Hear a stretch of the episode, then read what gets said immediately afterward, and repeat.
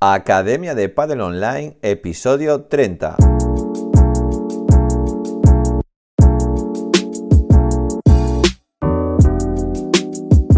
Hola a todos y todas, soy Jaime Barral y os doy la bienvenida una semana más a la Academia de Pádel Online, el programa de podcast para entrenadores y gestores de pádel.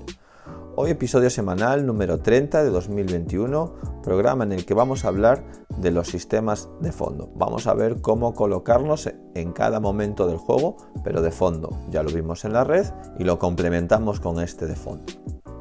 Pero antes de nada, recordad que en la plataforma de la academia de pádel online punto com tenéis formación de pádel. Tenéis el curso de monitor, el curso de gestor, de marketing, de análisis de vídeo de potencia del remate, de Kinovea. Además tenéis sesiones trescientos sesenta y cinco, que es seguir la planificación de la Academia de Pádel Online con una sesión de cada nivel todos los días. Y además tenéis la pizarra digital, planificaciones, juegos, e-book gratuitos y todos los recursos que necesitáis si queréis vivir del pádel. Esta semana hemos subido nuevos juegos para seguir aumentando esta galería que tenemos de juegos. Y además hemos subido las siete sesiones de pádel para que podáis entrenar a todos los niveles esta semana.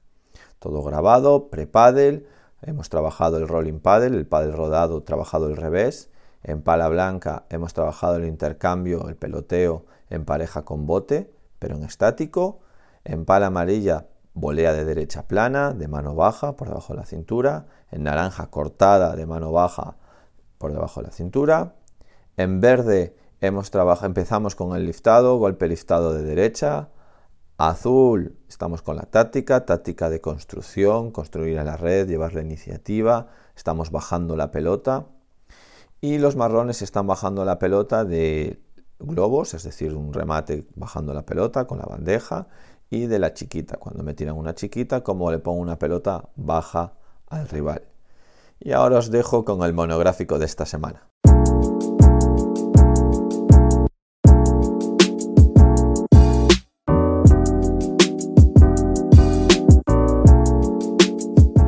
Esta semana nos toca la sección de táctica y estrategia. Vamos a continuar viendo los sistemas de juego. Ya los vimos anteriormente, el sistema de juego de red, y hoy toca el de fondo. Poder, eh, os recomiendo que veáis los dos y podéis verlos indiferentemente. Podéis empezar por el de hoy o podéis empezar por el anterior. Eh, ¿Qué tenemos que tener en cuenta cuando hablamos de sistemas de juego? Bueno, ya sabéis que nuestra piedra angular, nuestra, lo más importante en nuestra estructura de la Academia de Pádel Online es el modelo de juego. Esa idea de juego, esa conjetura de juego. La, el modelo de juego está compuesto por la táctica y el sistema de juego. ¿Qué es la táctica? Bueno, pues todas las decisiones que tomamos cada vez que tiramos la pelota.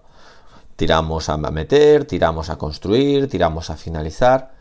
Pero el sistema de juego es dónde nos colocamos. Es decir, qué hacemos la pelota, con la pelota y dónde nos colocamos. Podríamos decir como una definición del sistema de juego, ¿vale? Que es la colocación de la, de la pareja en cada momento del juego. Si grabásemos desde una cámara de arriba y parásemos en los momentos importantes del juego, ¿cómo están colocados? ¿Vale? Fijaros, cuando hablamos de colocación hablamos de dos cosas, de la profundidad y de la lateralidad. Profundidad. Cuanto más cerca de la red, más ofensivo. Cuanto más lejos de la red, menos ofensivo. Ya habíamos visto cuando analizamos los sistemas de juego de la red que hacíamos un semáforo. Muy pegados a la red, primer tercio del cuadro de saque, verde, muy ofensivo. Desde ahí es fácil finalizar o es más fácil finalizar. Mitad de cuadro, naranja, zona más de construir, de crear.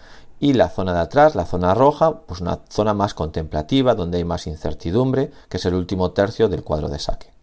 ¿Cómo lo hacemos de fondo? Bueno, de fondo tenemos dos zonas fundamentalmente. El cuadro de saque, el cuadro de fondo, ¿vale? Que nos colocamos habitualmente en mitad de cuadro de fondo. Esa es una zona de control. Cuando quiero contener, controlar, bueno, es la zona, digamos, menos ofensiva. Y una más ofensiva sería cuando ya me meto encima de la línea, del, se llama el baseline, es decir, encima de la línea del cuadro de saque o incluso dentro del cuadro de saque, y ahí ya me pongo más ofensivo. Cojo las pelotas cuando suben, de volea, más ofensivo. Pero bueno, la otra parte es la amplitud. Sabemos ya tres o cuatro estudios que ya llevo leídos que corroboran algo que es evidente en los deportes de raqueta, que es que el jugador, los jugadores que dominan el centro son los que llevan la iniciativa. Y los jugadores que están defendiendo, los jugadores que suelen perder el punto, son jugadores que están recibiendo pelotas en las esquinas. Y su tendencia es tirarlas hacia el centro. Esto es algo básico que siempre se estudia en los deportes de raqueta, que es el centro. El que domina el centro domina el punto. El que está más cerca de la red domina el punto. Y el que eh, coge pelotas por encima de la cintura domina el punto. Entonces, obviamente que por encima de la cintura es algo ya del golpeo, pero en la colocación nos interesa mucho saber que dominar el centro de la pista y dominar y estar más cerca de la red nos ayuda a ser más ofensivos. ¿Cuáles son los momentos del juego? ¿Cuáles son esos momentos importantes? Bueno, uno claro para saber dónde nos colocamos es decirles a nuestros jugadores por dónde empiezan el inicio. Otro, o sea, al inicio me refiero al sacador y su compañero y al restador y su compañero. Una foto justo antes de que empiece el primer punto. Otro, cuando los rivales los tenemos en la red, ¿vale? ¿Dónde estamos colocados nosotros? ¿Qué hacemos? ¿Están ellos dos en la red? ¿Qué hacemos nosotros? O cuando ellos están en el fondo, ¿dónde estamos nosotros? Luego hay otra, otra parte que es las transiciones. Estoy en la red, me tiran un globo, lo ponemos aparte porque es un momento muy de incertidumbre. Me tiran un globo, yo voy para atrás, ¿qué hace mi compañero? O cuando estamos en el fondo y tiramos un globo y nosotros subimos. Es la transición fondo y la transición red. Eh, ¿Qué vamos a ver esta semana? Bueno, pues vamos a ver los restadores, como toca fondo. Vamos a ver cuando los rivales están en la red y nosotros qué hacemos. Y vamos a ver las transiciones fondo. Estamos en la red, nos tiran para atrás y cómo nos colocamos. Cuando hablamos de sistemas de juego, de colocarnos al principio, al inicio del punto, una de las primeras decisiones que tenemos que tomar o que podemos tomar como entrenador o como jugador es quién juega en la derecha y quién juega en el revés. Esa lateralidad, es decir, yo soy jugador del lado derecho y yo soy jugador del lado izquierdo, es una decisión que hay que tomar en cada set, por lo menos. Entonces, ¿bajo qué criterios tomamos esa decisión? Obviamente que ahora domina el, el, el, los especialistas o todo el mundo se quiere especializar y no tanto el jugador universal. Yo abogo por un jugador universal tanto a nivel profesional como a nivel eh, amateur, por supuesto, y a niveles medios, por supuesto, pero al final un jugador versátil que pueda dar más posibilidades estratégicas va a ser, pues yo creo que va a ser el futuro, ¿no? Pero bueno, de momento se está especializado. Si a mí yo voy a tengo que montar una pareja o se tiene que montar una pareja donde hay un especialista que juega en la derecha y un especialista que juega en la izquierda, bueno, pues es bastante, la mayoría de las veces, pues uno juega en la derecha, otro juega en la izquierda. Después puedo tener dos jugadores universales y ya puedo, ya puedo variar si jugar de un lado o del otro. O dos especialistas del mismo lado. Por interclubes, porque ha cuadrado que esa pareja tiene que jugar así, los dos son especialistas en el, en la izquierda, en el revés. Bueno, pues tendré que ver cómo los compagino, ¿vale? Pero no solo penséis en, la, en qué es lo que mejor se le da, sino también a veces hay que pensar en el rival. El otro día jugaba un partido donde yo suelo jugar más en el lado izquierdo y me estaba ganando muy bien mi jugador del lado izquierdo. Todo, se estaba yendo por ahí el partido y estábamos perdiendo con mucha facilidad los puntos porque derivaba todo a, a que él me llevase al fondo y me acabase jugando eh, bien de fondo y construyéndome bien. Entonces decidimos, mi compañero y yo, que es muy un, un especialista en la derecha, decidimos cambiar, ¿vale? Y yo jugar en la derecha y él jugar en el revés. Y cambió el partido. ¿Por qué cambió el partido? Porque mi compañero defiende muy bien y mi compañero mete todas las pelotas dentro y por lo tanto le hizo muy difícil el partido, le hacía buenas recuperaciones de red y al final el partido lo perdimos, fuimos al tercero, pero hubo un cambio enorme en el cambio de set de estratégicamente. Eh, los puntos eran distintos, los puntos eran más largos y le costaba mucho ganar los puntos. Esto fue un cambio de lado, ¿vale? ¿Por qué? Porque nos iban mal las cosas, por lo tanto el cambiar a un jugador de un lado para el otro es importante y no solo lo tenemos por qué cambiar en el resto al final de cada set, también se puede cambiar eh, haciendo eh, o australiana o haciendo el clásico. Pensad que vosotros cuando, aunque parece que es para subir a la red y para volear, también estáis cambiando de que si os hacen un globo y os echan para atrás, cuando hacéis una australiana o un clásico también estáis cambiando el fondo. Menos, porque obviamente al estar de restos está más tiempo en el fondo, pero también cambiáis el fondo. Bueno, cuando ve- vemos al restador, la profundidad del restador, ¿vale?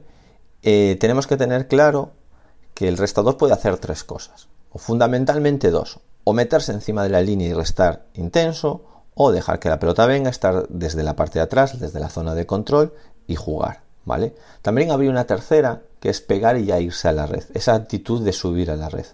Antes eso era muy típico. Recordad que el pádel argentino, cuando se unificó con el pádel europeo, cuando el pádel español, quitaron la regla argentina y la unificaron con la española, eh, más parecida al tenis, porque el argentino no permitía a los sacadores dejar botar la pelota.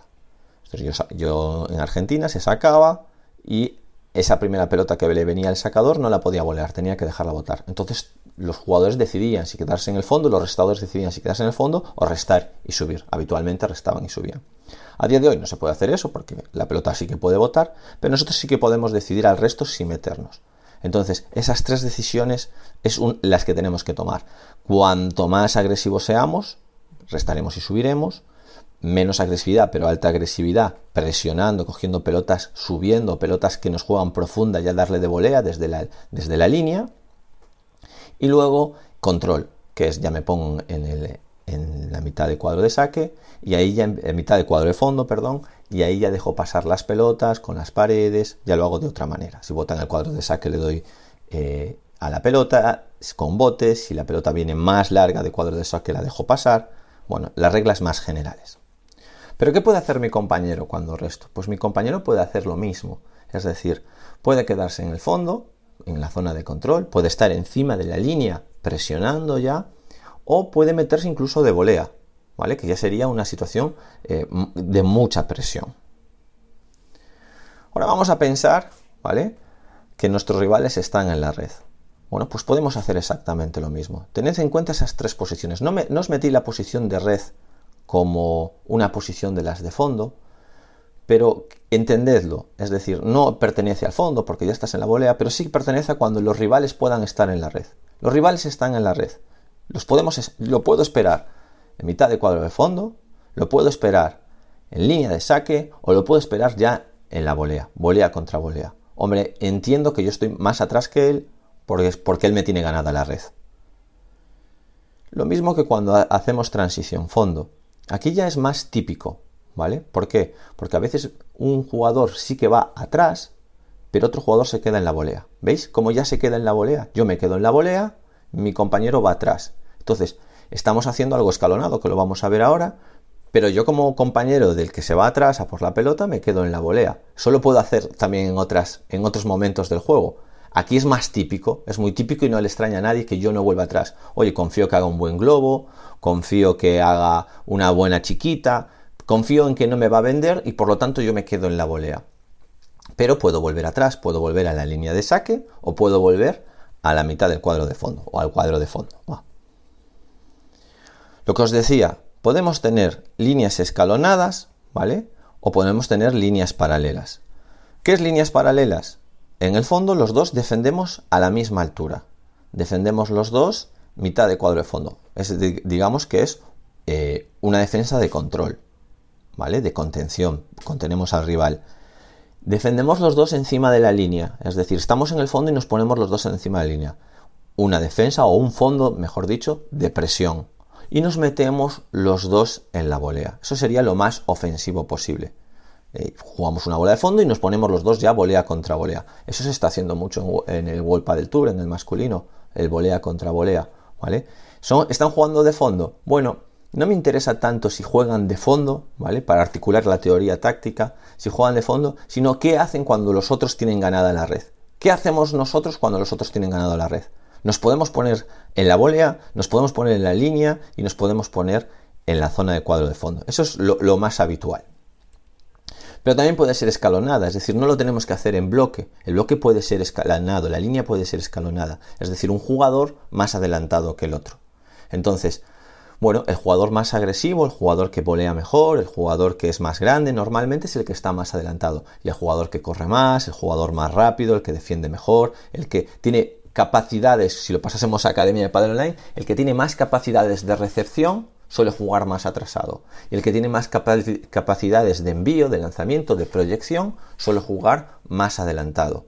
¿Soy el jugador que está en el revés y tengo unas capacidades, unos muy buenos golpes? Habitualmente juego encima de la línea o ya me meto de volea. ¿Soy un jugador que defiendo muy bien, que soy un jugador, bueno, pues más para atrás? Pero no solo teniendo en cuenta a los jugadores, también hay que tener en cuenta a los rivales. Es decir, estoy jugando contra un jugador que me obliga a defender, bueno, pues tendré que jugar más retrasado. Estoy jugando con un jugador que me da más, es, me da más espacio, me da más holgura, me deja subir más, con más facilidad, juega lento. Bueno, ¿vale? No nos metamos en la estrategia, pero sí que es cierto que al final es un baile entre los rivales y lo que yo sé hacer. No todo es lo que yo sé hacer, ni todo es como juegan los rivales, porque si, si, si los rivales me dan la oportunidad de hacer algo, pero yo no sé hacerlo, me meto en un lío. Y al revés, si yo no sé hacer algo, sé hacer algo, pero no me dan la oportunidad, también me meto en un lío. Bueno, yo creo que más o menos se entiende, no es muy difícil, no es muy largo, y yo os voy a dar, sobre todo lo que me interesa ahora, es que, es que un par de consejos que os quiero dar para que tengáis en claro los sistemas de juego. Primero, cuando una pareja empieza, hay que empezar por sistemas, entrenadores, em, empezar por sistemas de juego simple. No le miráis todos los momentos del juego, con, se, con saber cómo colocarse al resto, cómo colocarse eh, al saque, eh, un poco en red, un poco en fondo, sistemas simples. Pensad que poquito a poquito se va a ir com- haciendo más complejo. Cuando una pareja lleva muchísimo tiempo jugando junta, al final hasta las bolas de partido las juega con un sistema, con una colocación, las bolas de partido a favor, las bolas de partido en contra, el momento en el que están muy animados, en el momento que están de bajón, en el momento que tienen que remontar, en el momento que, eh, que juegan contra un jugador alto, contra un jugador bajo, empiezan a tener una, un montón de maneras de colocarse distintas, porque se van cada vez, eh, digamos, que hilando más fino su sistema de juego. Entonces, por lo contrario, cuando una pareja está empezando, yo como jugador estoy empezando a jugar con una pareja nueva, tengo que tener muchísima paciencia y saber que las cosas desde el principio no van a funcionar. A veces funcionarán, a veces no, pero fundamentalmente lo que tengo que saber es que el irnos metiendo patri- partidos y ir rodando, lo que va a hacer es que tengamos unos, un sistema de juego cada vez más elaborado, más complejo y más compenetrado en la pareja. ¿Esto qué quiere decir? Que es muy bueno jugar siempre con la misma pareja. Al final está cambiando en cada torneo de pareja, quiere decir que no le estamos dando importancia a la estrategia. ¿Que es bueno cambiar de pareja? También, también digo lo contrario. Esto es como, como conducir un coche. Eh, al final, si solo sabes conducir tu coche o tu coche automático, o al final un día te ponen con otro y te vuelves loco. No sé, se te cala, no eres capaz de, de arrancar, lo, lo utilizas fatal. Bueno, pues esto es lo mismo. Si nunca cambias de pareja, no estás acostumbrado a hacer esos ajustes que hay que hacer en los sistemas de juego según sea tu, tu compañero. Esto los entrenadores lo sabemos, nos adaptamos muy fácil a otros jugadores. Sin embargo, los que solo son jugadores les cuesta, les cuesta muchísimo más. Y como último, y como último consejo, hay que entrenar con la pareja. No podemos entrenar a los jugadores. A ver, yo esto lo digo como teoría, luego la práctica ¿eh? y las situaciones son muchas, pero entrenar en pareja o entrenar a parejas es lo ideal. Al final entre... no tiene mucho sentido en el pádel entrenar por separado a los jugadores. ¿Que no hay más remedio? Bueno, pues si no hay más remedio, pues se entrenará así. Pero lo importante es entrenar a una sola cosa, que es a la pareja, y que juega contra otra sola cosa, que es contra otra pareja. Eso es lo que tienen que saber. Tengo que saber jugar, colocarme contra, con mi pareja, ¿vale? Contra diferentes parejas, no contra otros jugadores. Es cierto que la progresión para aprender la táctica, los sistemas de juego, es, se va desde lo individual, que es más simple, hasta la pareja, que es más complejo, pero el objetivo final es saber hacerlo en pareja. Bueno, espero que os haya gustado los sistemas de juego de fondo de hoy. Y nada, hasta aquí el programa de hoy. Por favor, suscribiros a la plataforma que más guste, iTunes, iVoox, YouTube, Spotify, y valorar el programa positivamente. Entrenadores, entrenadoras, hasta aquí el programa y nos vemos la semana que viene. Adiós.